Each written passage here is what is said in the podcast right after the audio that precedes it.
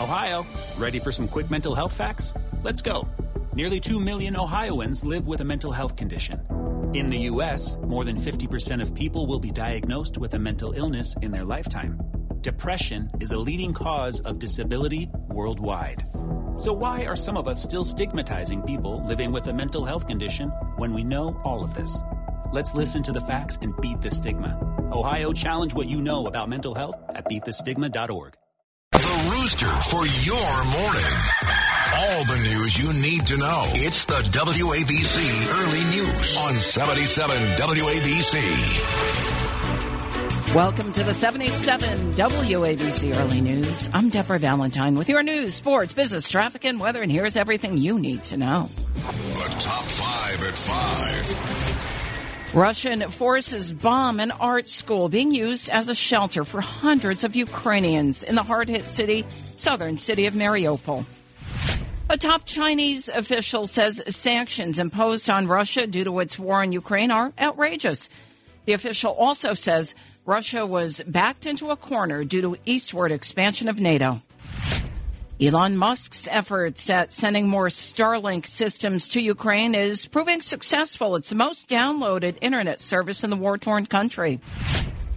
A U.S. Senator voicing outrage against the New York Times for only recently acknowledging the controversy over Hunter Biden's laptop.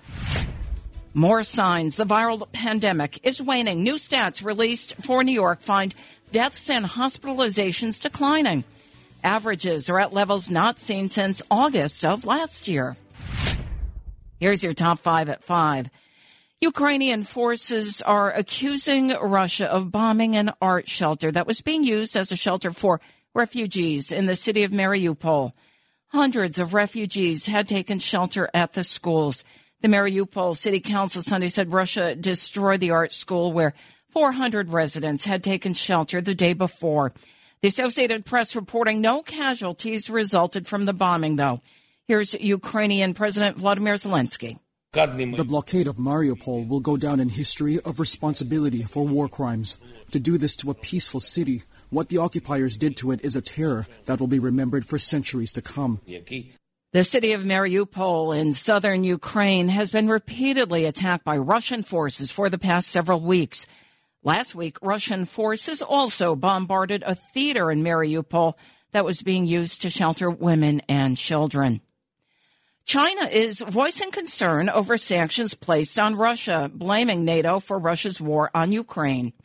A senior Chinese government official said Saturday that sanctions imposed by Western nations on Russia over Ukraine are increasingly outrageous. Vice Foreign Minister Liu Cheng also acknowledged Moscow's point of view against the expansion of NATO eastward backed Russia into a corner. China has expressed deep concern about the war, but has not condemned Russia or called Moscow's war in Ukraine an invasion. Here's China's ambassador to the United States, Qin Gang, on CBS. Condemnation, you know, only doesn't help. We need wisdom. We need wisdom we need courage and we need good diplomacy. Beijing has also said that sanctions on Russia are not authorized by the UN Security Council. Russia claims its actions on Ukraine are a special operation. Moscow claims it seeks to destroy Ukraine's military capabilities and capture dangerous nationalists.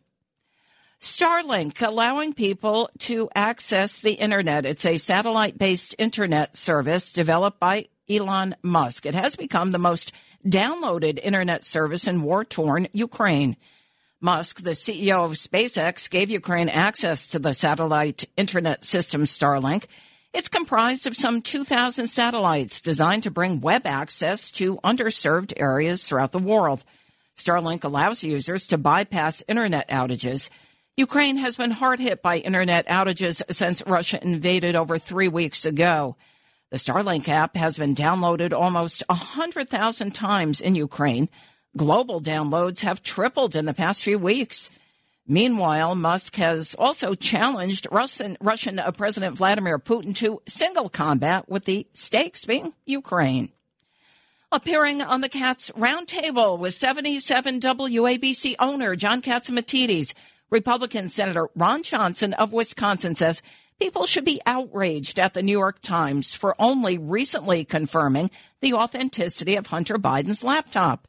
Senator Johnson also demanded apologies from the 51 former U.S. intelligence experts who cast doubt on the New York Post's reporting on that device. It was obvious the Hunter Biden laptop was genuine. But they never they never should have tainted the process with that letter, but they did. So are they going to apologize for it? I'm not holding my breath.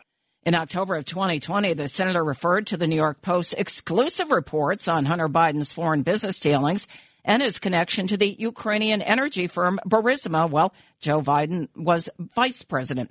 Johnson also says the FBI would not confirm the laptop as genuine.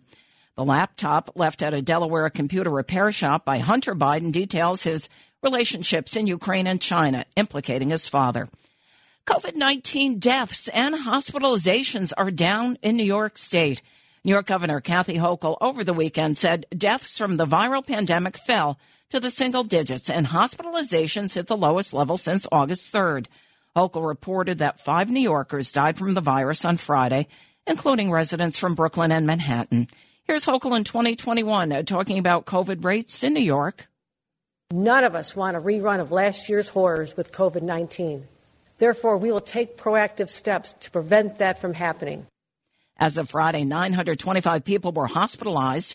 2% of the nearly 137,000 COVID 19 tests done Friday were 2% were positive. The statewide seven day positivity rate was 1.85%, and New York City's positivity rate Friday 1.39%. Looking at your forecast from the Ramsey Mazda Weather Center.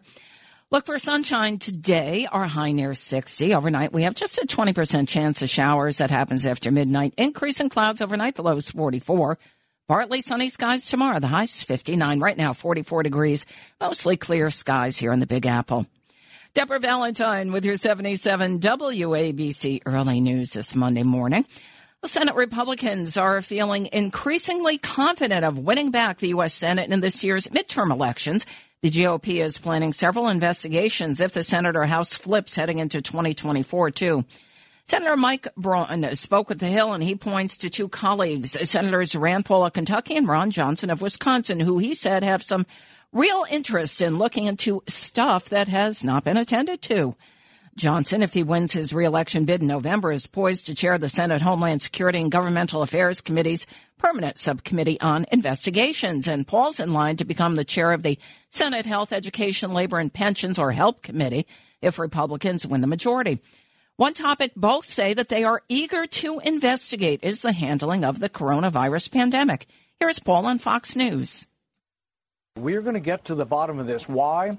Six million people died around the world, and they've covered up whether this came from a lab. They completely dismissed it, and they kind of admitted in their emails why they dismissed it. They said it would be damaging to the reputation of the NIH, damaging to the reputation of Fauci and Collins, and damaging in the reputation to the Chinese researchers. Other topics, topics rather of investigation include Afghanistan and the southern border crisis.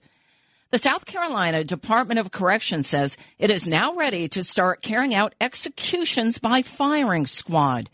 In order to be able to carry out the executions, the state spent $53,600 in renovations to the capital punishment facility at Broad River Correctional Institution. That makes South Carolina the fourth state besides Mississippi, Oklahoma, and Utah to allow execution by firing squad. The change in South Carolina comes less than a year after Republican Governor Henry McMaster signed a bill into law that made the electric chair the primary means of execution in the state. Death row inmates there could also choose to die by a firing squad or lethal injection. The law came as states faced trouble executing death row inmates because of difficulties obtaining lethal injection drugs. There are no executions currently scheduled in South Carolina. Dr. Anthony Fauci on Sunday appeared to backtrack on retiring anytime soon. The nation's top infectious disease control expert says he wants to wait for the U.S. to be really out of the COVID-19 viral pandemic. The 81 year old alluded to potential retirement Saturday on ABC's Start Here podcast. However, on Sunday, in an interview on ABC's This Week, Dr. Fauci said the following. I'm not so sure, George. I want to make sure we're really out of this before I really seriously consider doing anything different. We're still in this. We have a way to go. I think we're clearly going in the right direction. I hope we stay that way. Fauci has served as director of the National Institutes of Allergy and Infectious Diseases since 1984. He's worked under six presidents, starting with Ronald Reagan. A top Ukrainian official has invited President Joe Biden to visit war torn Ukraine, saying one should not be afraid if you are brave. Ukrainian President Vladimir Zelensky's chief diplomatic officer, Ihor Zhovkva, made that statement. He has asked Biden to visit Ukraine in person when Biden travels to Brussels this week for an extraordinary NATO summit. Biden will travel to Belgium to attend a NATO summit this Thursday, along with participating in a European Council summit, according to the White House. Zhovkva has requested that Biden facilitate Ukraine's upcoming acquisition of U.S. weapons, which include fighter jets and missiles, and wants also a no-fly zone over Ukraine. Here's Zelensky in an address to U.S. Congress last week, pleading directly to Biden. I'm addressing the President Biden. You are the leader of the nation, of your great nation. I wish you to be the leader of the world. Being the leader of the world means to be the leader of peace. Thank you. Slava Ukraine. Biden has not publicly issued a decision on Zelensky's request. He warned last week that imposing the no fly zone would be an act of war. A Turkish official thinks a ceasefire between Russia and Ukraine may be near as long as the two sides don't change their current positions on critical issues. In an interview published on Sunday in one of Turkey's major newspapers, the foreign minister said that there was a convergence in the positions of both sides on important and critical issues between Ukraine and Russia. He also said that Turkey would be glad to host Ukrainian President Vladimir Zelensky and Russian President Vladimir Putin for talks. Turkey had proposed such a meeting before Russia's attack on Ukraine started. Since Russia's attack on Ukraine began, Turkey has sought to be a mediator between the two sides, calling for peace. Turkey has traditionally been a friend of Ukraine while relying on Russian oil. 77 WABC time check 515. Let's head over to the sports desk with none other than Justin Ellick. Morning, Justin. Good morning, Deb. Hope the weekend was swell for you. I am Justin Ellick here with your early news sports update. Let's catch up with some local action from yesterday as we as we begin with the Knicks at the Garden hosting the Utah Jazz. The Knicks can keep Donovan Mitchell under wraps as he poured in a game high 36 points to pretty much single handedly bury New York by a score of 108 to 93. RJ Barrett would top out the Knicks side of the box score with 24 points to his ledger, but a lack of life from his supporting cast allowed the Jazz to pull away in due time. The Knicks will be back on the court tomorrow night when the Atlanta Hawks pay Manhattan a visit. As for hardwood action tonight, the Jazz will stick around for their meeting with the Nets in the Barclays Center. That's set for 7:30 p.m. Eastern Time. To the ice we go uh, as we start with the losers with the Islanders falling two to one yesterday to the Flyers in Philadelphia. Despite jumping out to an early 1 0 lead, that proved to be all the Isles could muster up on the road as Philly would ride two unanswered second period goals all the way to the win column. The Rangers had much better luck on the road, uh, on in their road matchup, excuse me, with the Carolina uh, Hurricanes. Backup uh, Blue Shirts tender Alexander Georgiev showed his worth in Shester, uh, stead with a season high 44 saves and wrapped to his seventh career shutout. Old faithful Chris Kreider broke a scoreless tie late in the second frame, and the Rangers would not look back. look ahead for both squads sees the Islanders host the Ottawa Senators tomorrow night, and the Rangers will face off in Newark against the Devils about a half an hour beforehand. Marching along briskly in this year's edition of March Madness as the NCAA men's basketball tournament officially moves into the round of 16. That's set to begin this Thursday night when number one seed Gonzaga is set to tip it off with four seed Arkansas shortly after 7 p.m. Eastern Time. This year's Cinderella in St. Peter's will be in attendance for the Sweet 16 on Friday to hopefully keep their underdog story alive as the 15 seed, uh, 15 seeds, excuse me, is set to take on the three seed in Purdue.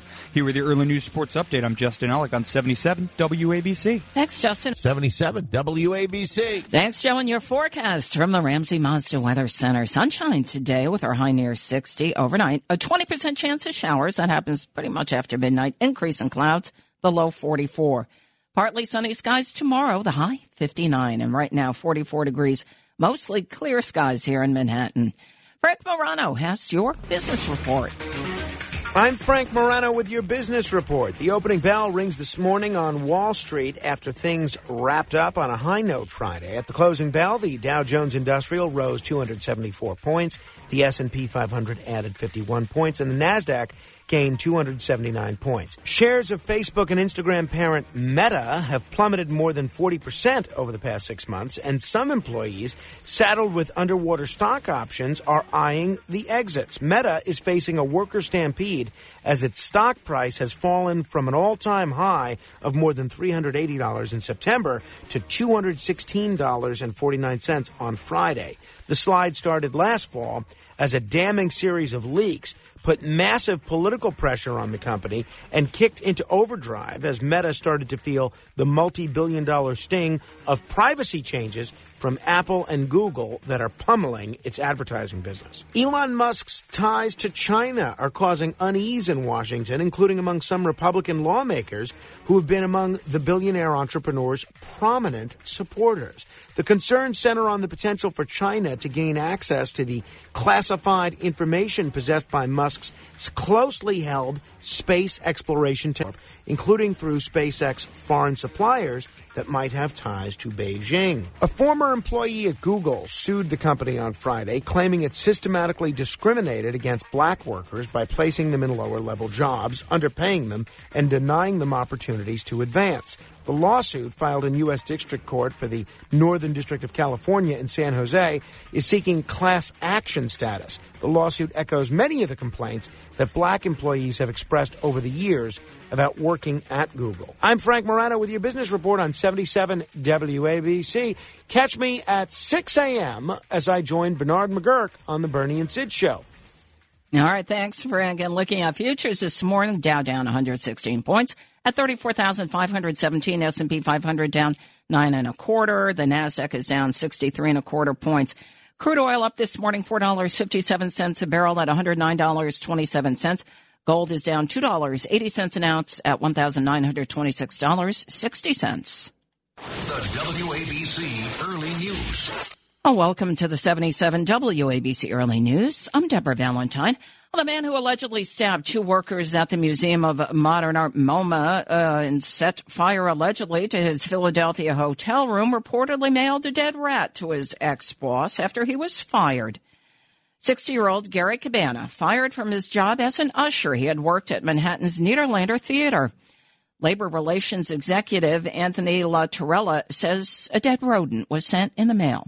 The New York Post reported that a photo of that package shows a shoebox containing a large dead rat inside with the message La Torella is a rat written on the lid. Cabana arrested last week after allegedly stabbing two 24 year old Museum of Modern Art employees a day after having his membership revoked. Here's Cabana during his arrest. Best cops in the United States right here, buddy. Why'd you stab everybody? Yeah. Man, read my Instagram. They just made the United States safe. I'm public enemy number one.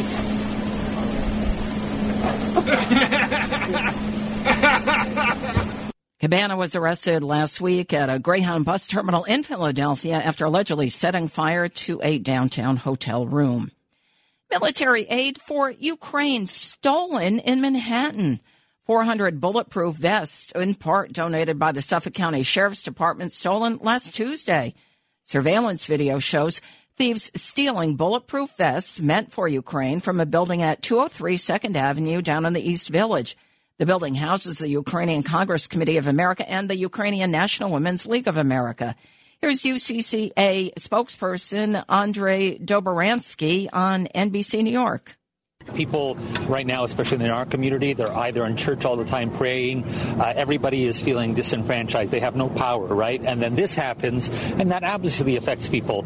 According to video, which was obtained by the New York Post, two vans, one white and one black, pulled up. Men with masks and hoodies are seen stealing boxes containing the vests.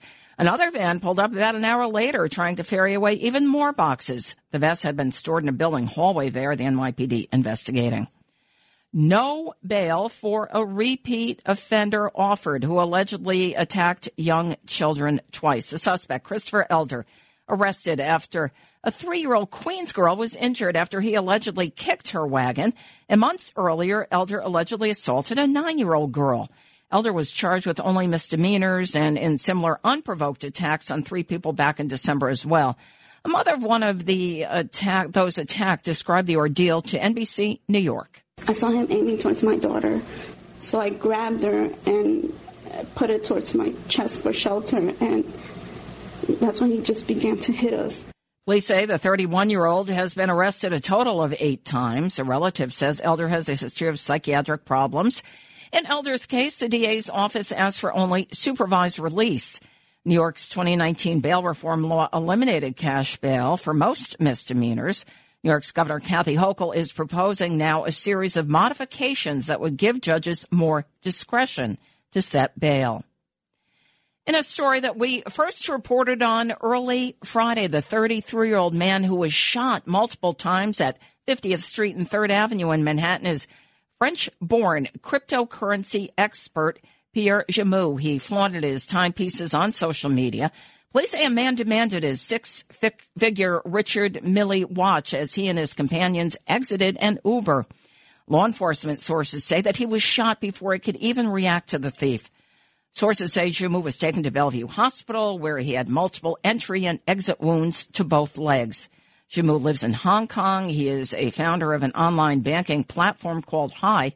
It says it's a next gen crypto exchange and mobile banking app for savings, investments, and payments.